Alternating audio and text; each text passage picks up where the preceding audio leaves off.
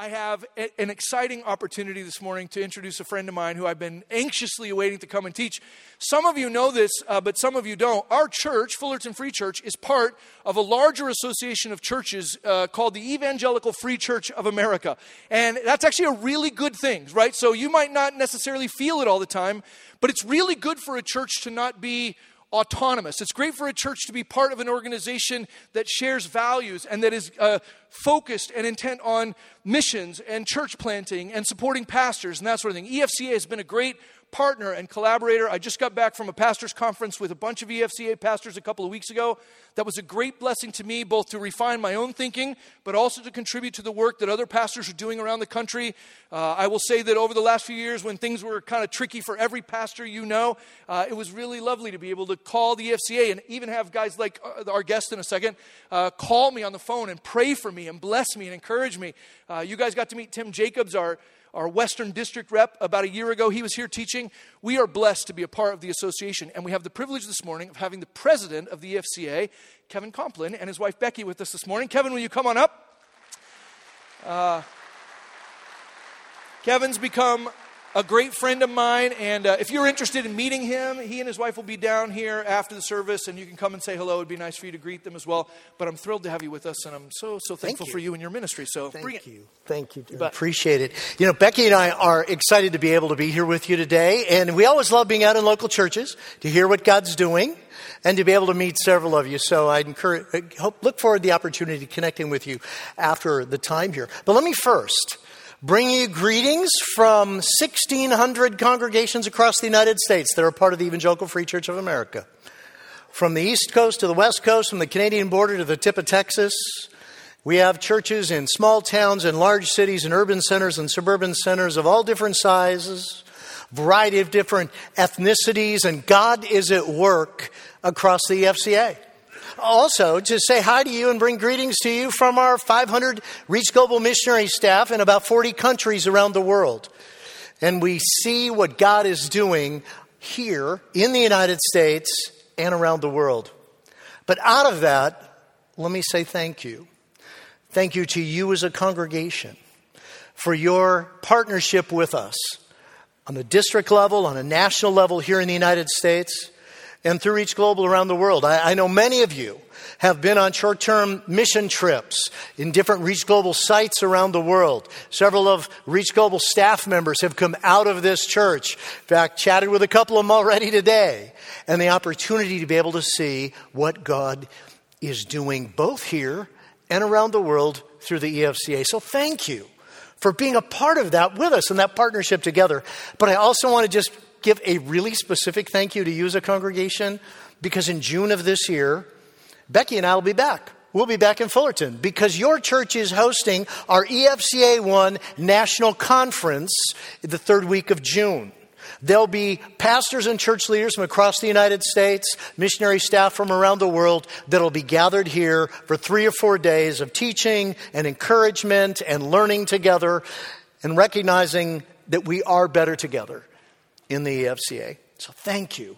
And Darren, I want to thank you and your staff. You've done a great job working with us and getting preparations for this, and we're looking forward to being back with you.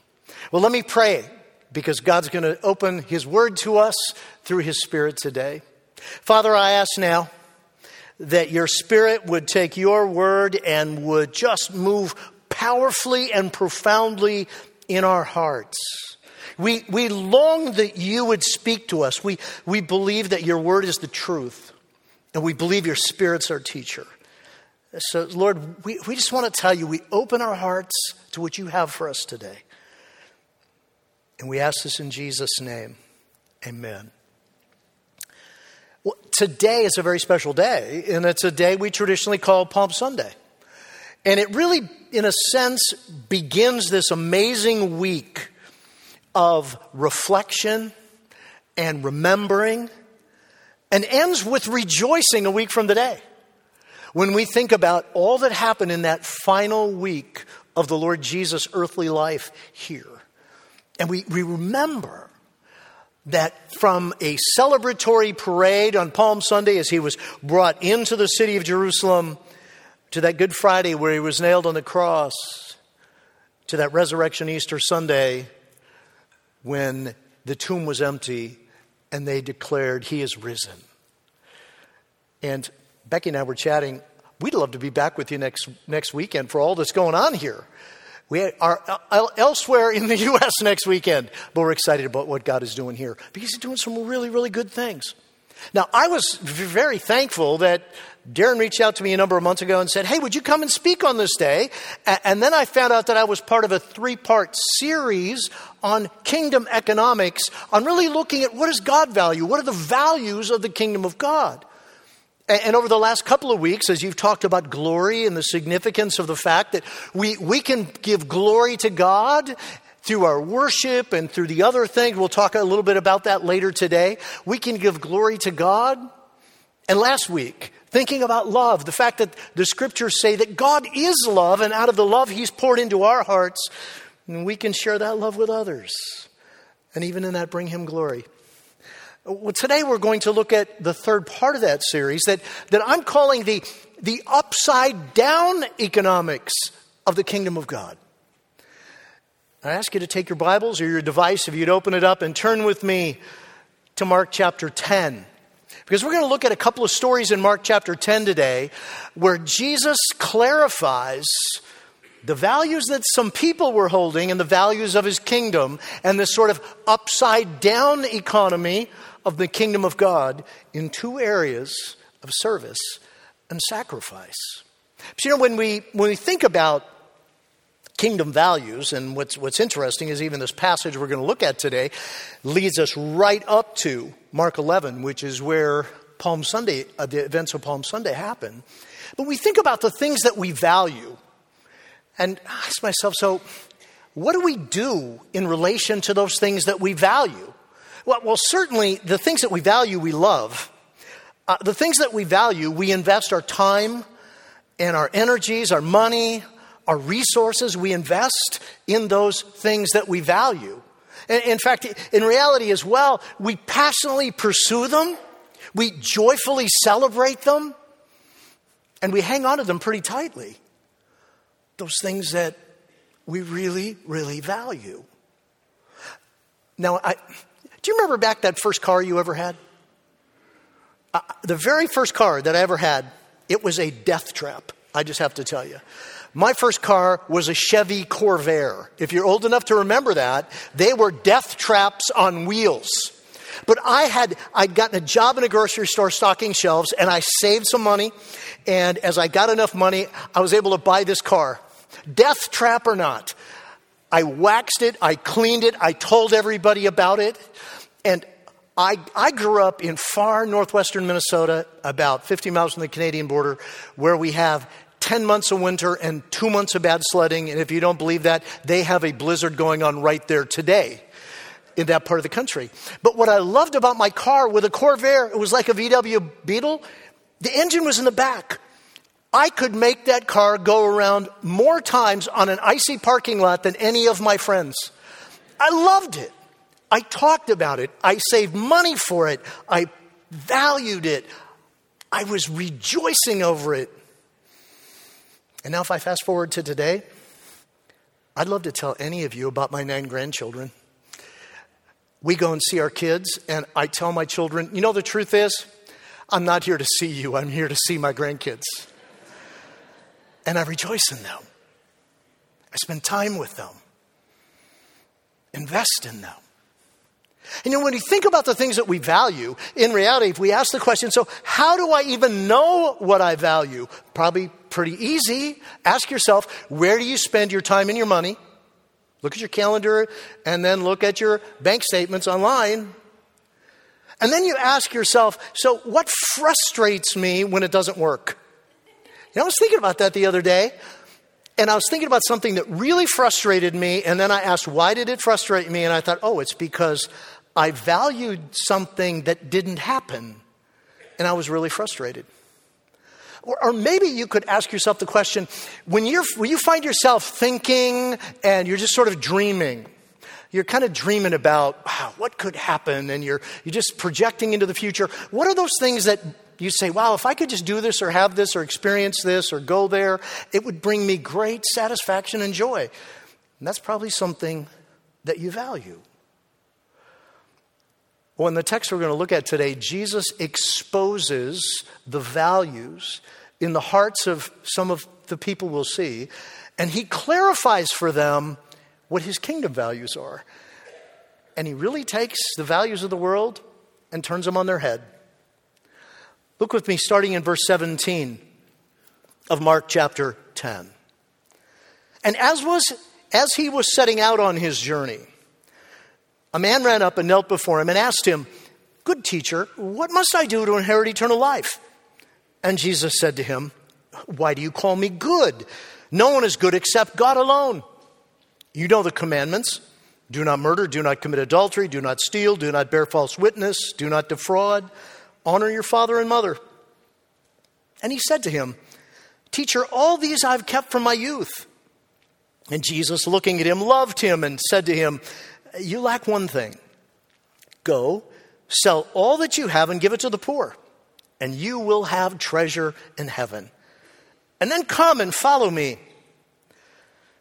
Disheartened by the saying, he went away sorrowful, for he had great possessions. And Jesus looked around and said to his disciples, How difficult it will be for those who have wealth to enter the kingdom of God. And the disciples were amazed at his words, but Jesus said to them again, Children, how difficult it is to enter the kingdom of God. It is easier for a camel to go through the eye of a needle than for a rich person to enter the kingdom of God. And they were exceedingly astonished and, and, and said to him, Then who can be saved?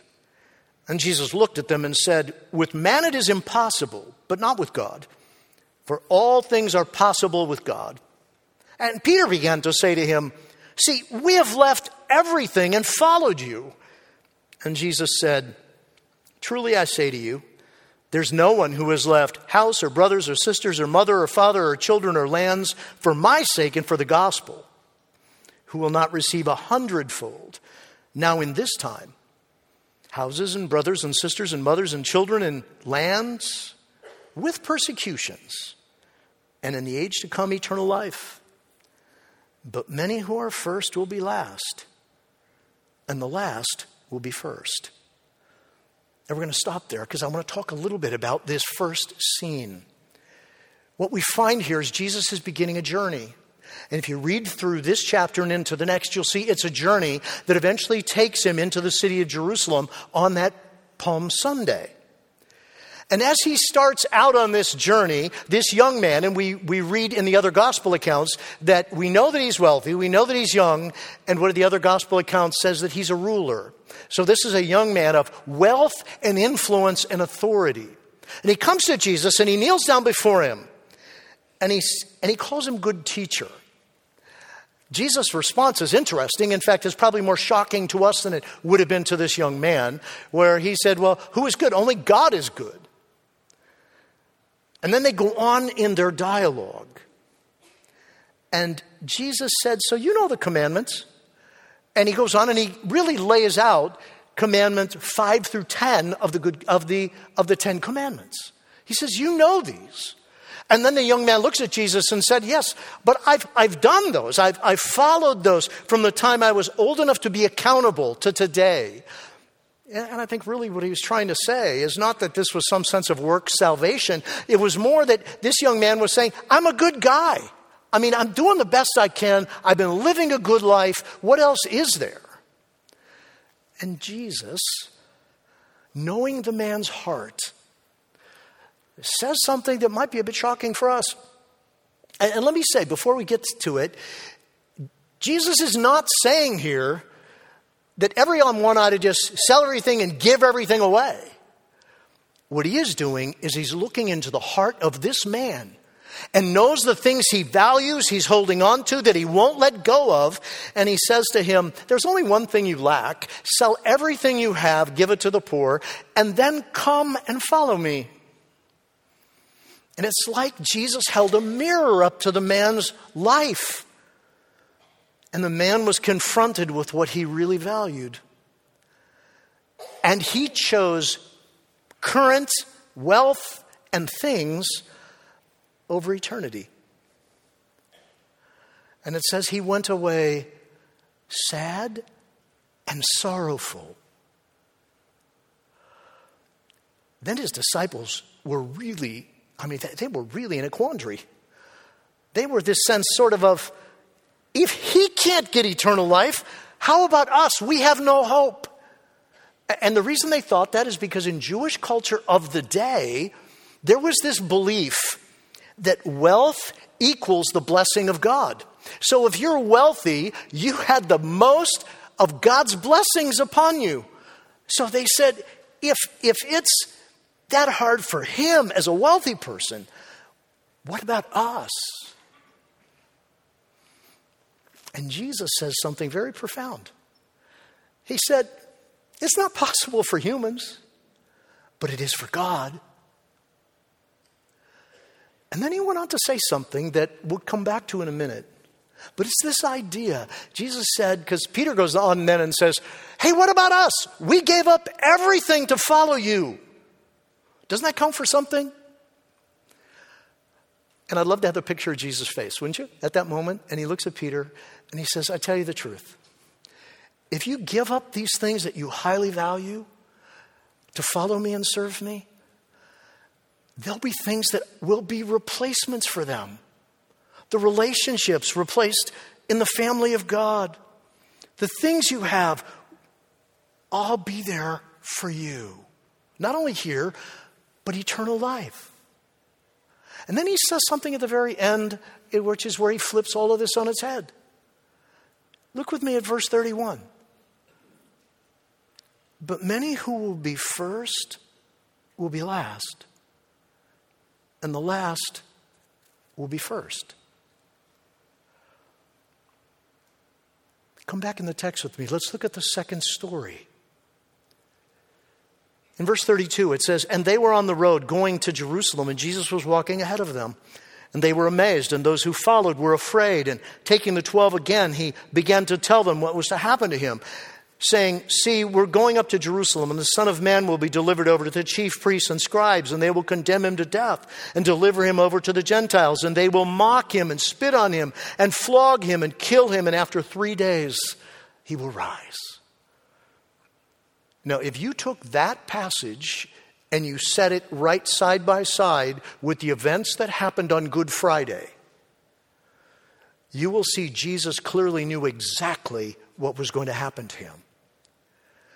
And then James and John, being clueless, and I would say with some pretty poor EQ, only heard Jesus say about a coming kingdom. And in verse 35, this is what we read. And James and John, the sons of Zebedee, came up to him and said to him, Teacher, we want you to do for us whatever we ask of you. And he said to them, What do you want me to do for you? And they said to him, Grant us to sit one at your right and one at your left in your glory. And Jesus said to them, You do not know what you're asking.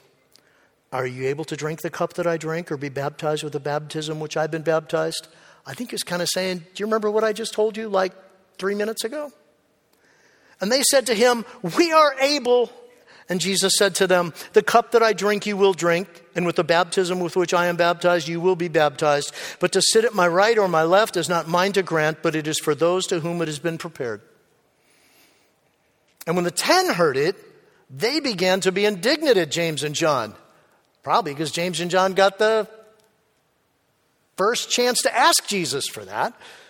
And Jesus called them to him and said to him, you know that those who are considered rulers of the Gentiles lord it over them, and their great ones exercise authority over them, but it shall not be so among you. But whoever would be great among you must be your servant. Whoever would be first among you must be the slave of all. For even the Son of Man came not to be served, but to serve and to give his life as a ransom for many. James and John. Hey, Jesus, we hear that you've told us you're coming in your kingdom. Wow. Could we be your, like, number one and number two guys? Could we be at your right and your left hand? Can you really go through what I'm going to have to go through? Jesus said, Oh, yeah, we can do it for sure. Oh, you're going to have to go through some things, Jesus said. It's not for me to grant who's going to be at my right and my left. But then he goes on and he takes what they value and he puts it squarely upside down. Because he said, You know, in the world around us, those who exercise authority, those who lord it over other people, that's what people think is significant. Not so among us. In fact, he says that those who would have high authority should be servants. If you want to be great, be a servant. If you want to be first, be a slave. Because even I didn't come to be served, but to serve and give my life as a ransom for many. Good Friday, when you think and we think together about Jesus being nailed on a cross, suffering and dying, he took the price you and I should have paid. He was our ransom, paid a price to buy us out of slavery to sin. And Jesus said, I didn't come to be served. I came to serve. I came to give myself.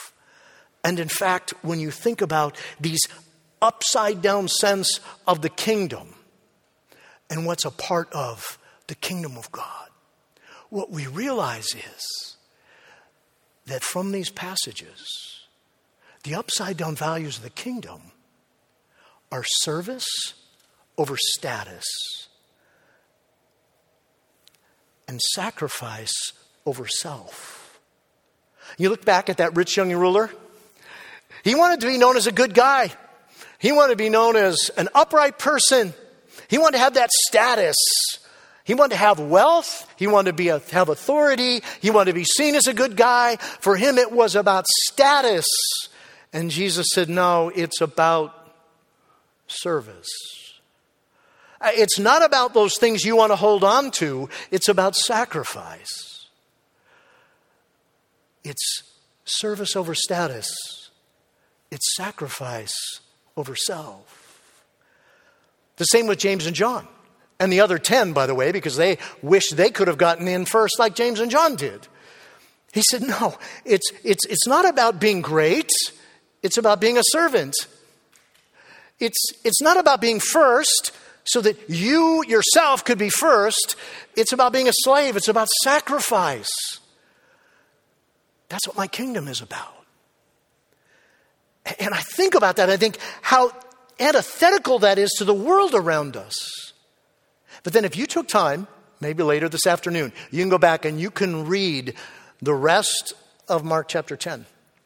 Jesus is still on this journey, and he's on his way to eventually to the Mount of Olives and then down into Jerusalem on Palm Sunday.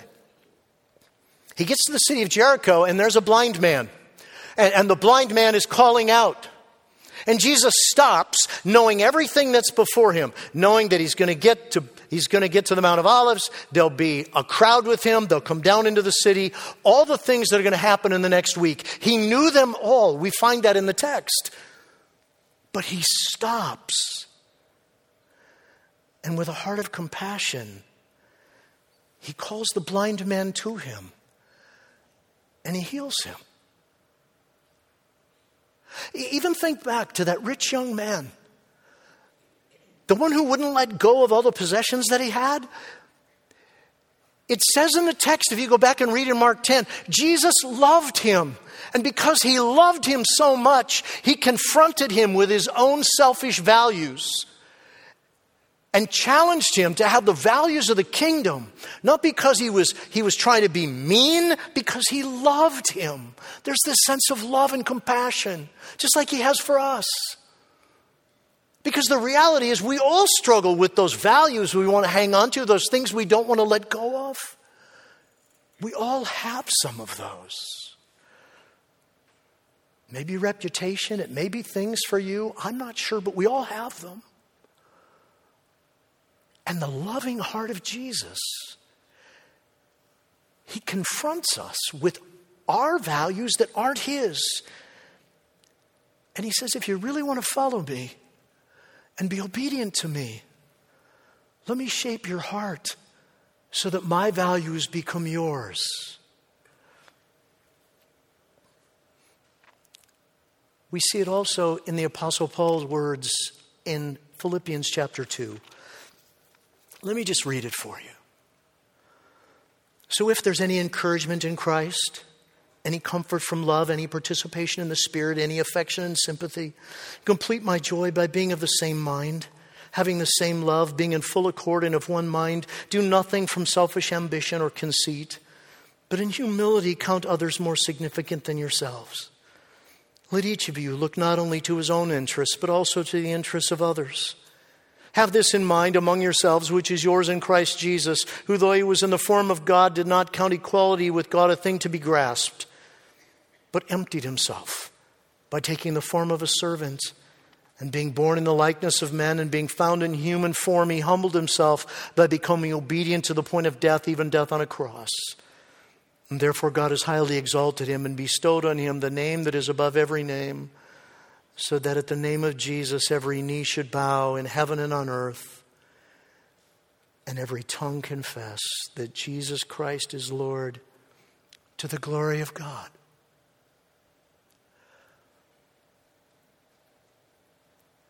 This attitude of Jesus, of coming to serve of being willing to sacrifice. Paul says that's the attitude that should be in us. That we would be willing to count others as more important than ourselves. That there'd be a sense of humility. There'd be a sense of being willing to, well, if I can say it this way, be like Jesus and kind of give yourself away. That's the heart of Christ. You know, I think back to what what Darren shared two Sundays ago about glory. And he said, you know, there are many ways we can glorify God through singing and worship, through, in this case, I'd talk about service and sacrifice, how we could do that. But part of that glory is the sense that we get a chance to, to, to, to, to almost re engage or to, to, to share the attributes of God. And as we share those things, it brings Him glory as we re emphasize them, as we retell them.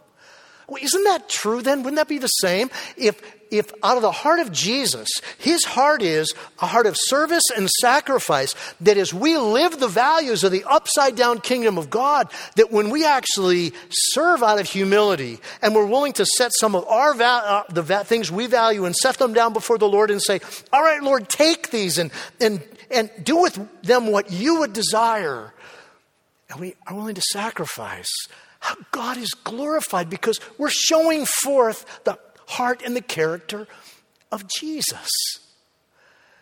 And it reflects his love.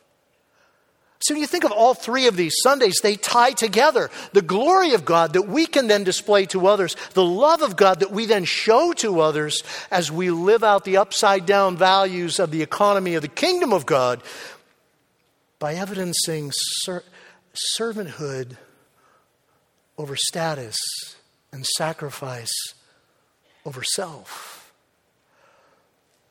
But you know, you might say, whoa, wait a minute, there's, there's like some risk here. I mean, my goodness, I mean, there, I'm going to have to lay some things down. But, but can I say, there's risk, but there's incredible reward? Go back and read in Mark chapter 10 later today. Mark chapter 10, verses 29 to 31, that passage where Jesus says, I tell you the truth, if you're willing to lay down those things that you value here in this world, in the context of the church and the relationships we have the, with people of God, they'll be replaced for you in amazing ways. And oh, yeah, there'll be some persecution, it'll be hard. But there's an eternal value that's awaiting us that is incredible. The values of the, well, the upside down values of the economy of God's kingdom. I remember in the early days of serving at Hillside Church, an evangelical free church in San Jose, that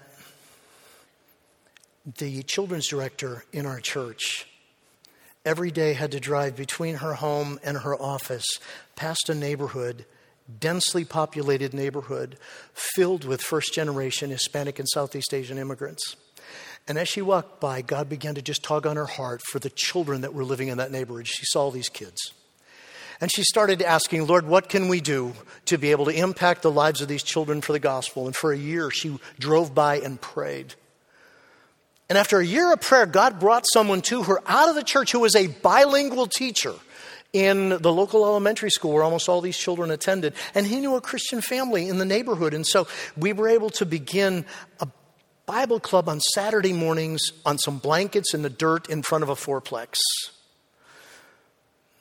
And out of that Bible study, a young couple from our congregation with a brand new little baby girl felt moved by God as they had prayed and been involved in this ministry.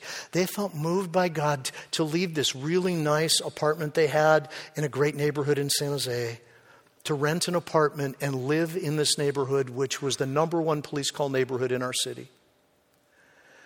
And they went there just to love on the people. So after school, they would open their, their apartment, and husband was at work, his wife was home with their little baby. She opened her, their apartment for children to come so she could help them with their homework. Well, before long, the apartment was just overrun with elementary school age kids that desperately needed help with their homework. And so she started asking people from the church to come, just come and help us with this.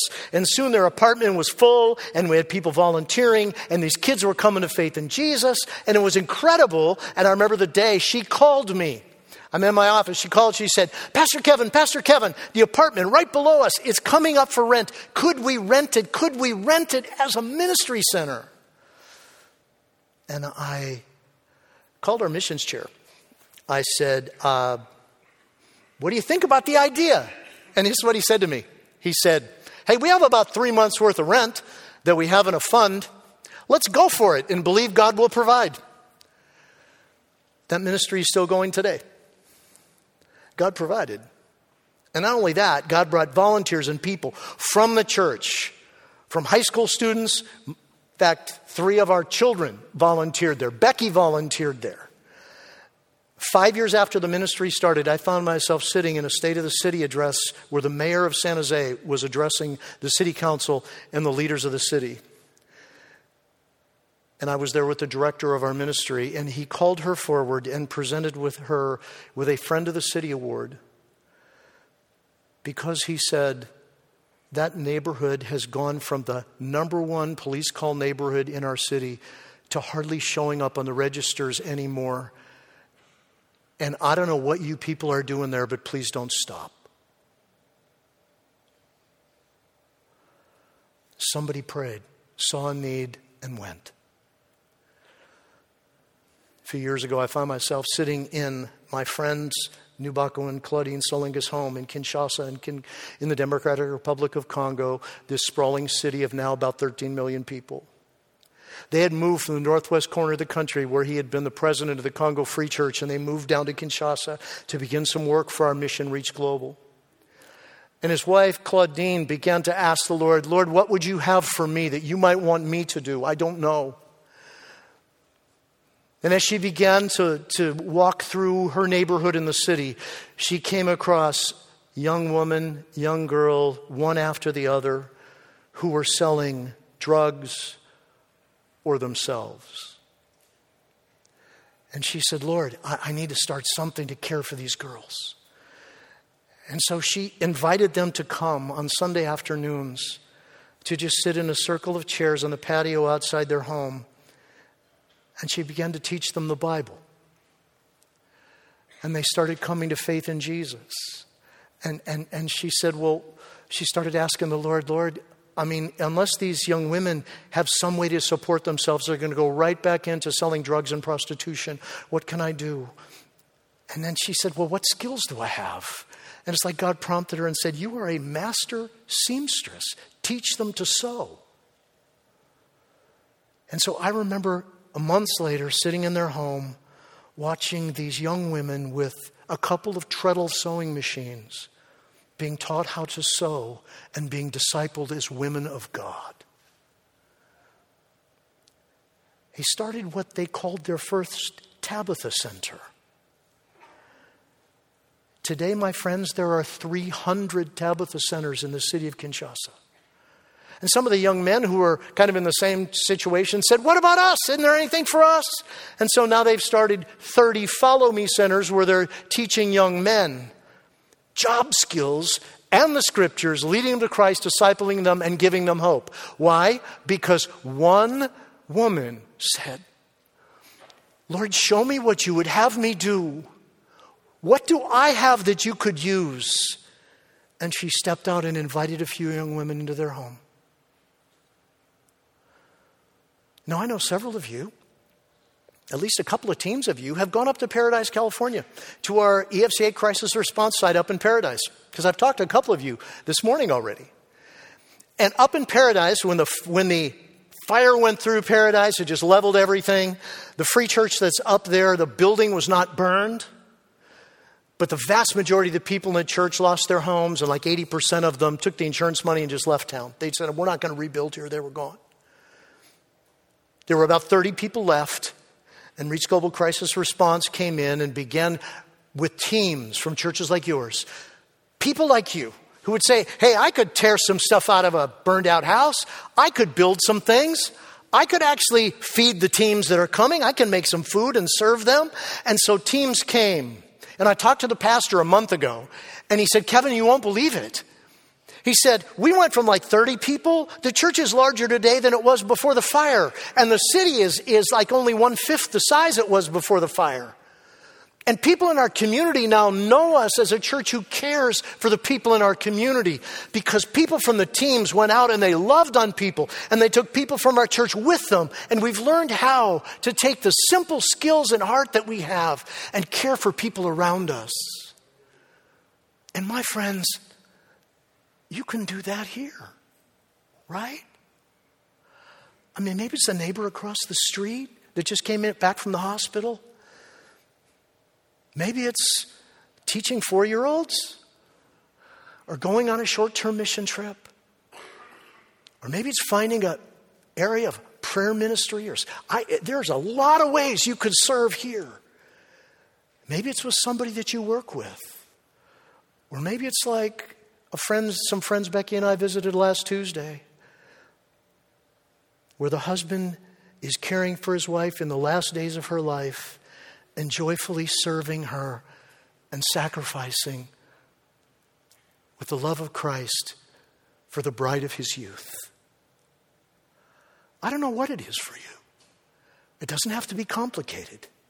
But what I do know is that the heart of the Good Shepherd says to you, I want to help shepherd your heart so that you can step into some of these things. And, and you might ask, so how do I do that? Can I give you three words? They're real simple. This isn't rocket science. First, pray. Pray that God would change your heart and grip your heart for His values and that the Lord would begin preparing you for what He has for you. Pray that He would show you who and where and what that He would want you to be involved in. And pray for those that you will be engaging with. And then, secondly, look be observant.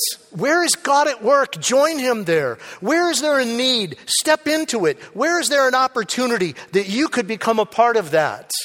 Here in the church, in your neighborhood, in your job place. I don't know where, but they're out there.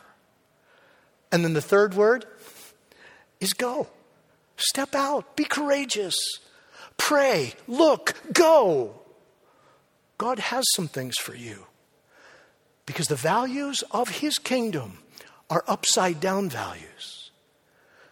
It's service over status and sacrifice over self. What's he asking you to do? Lord Jesus, I pray now that you, by your Holy Spirit, would tenderly and profoundly be stirring in our hearts asking us what you want us to lay before you as an offering of worship, those things we value. And then that you would show us how you want us to invest in your kingdom with those upside down values of service and sacrifice to your glory. Amen.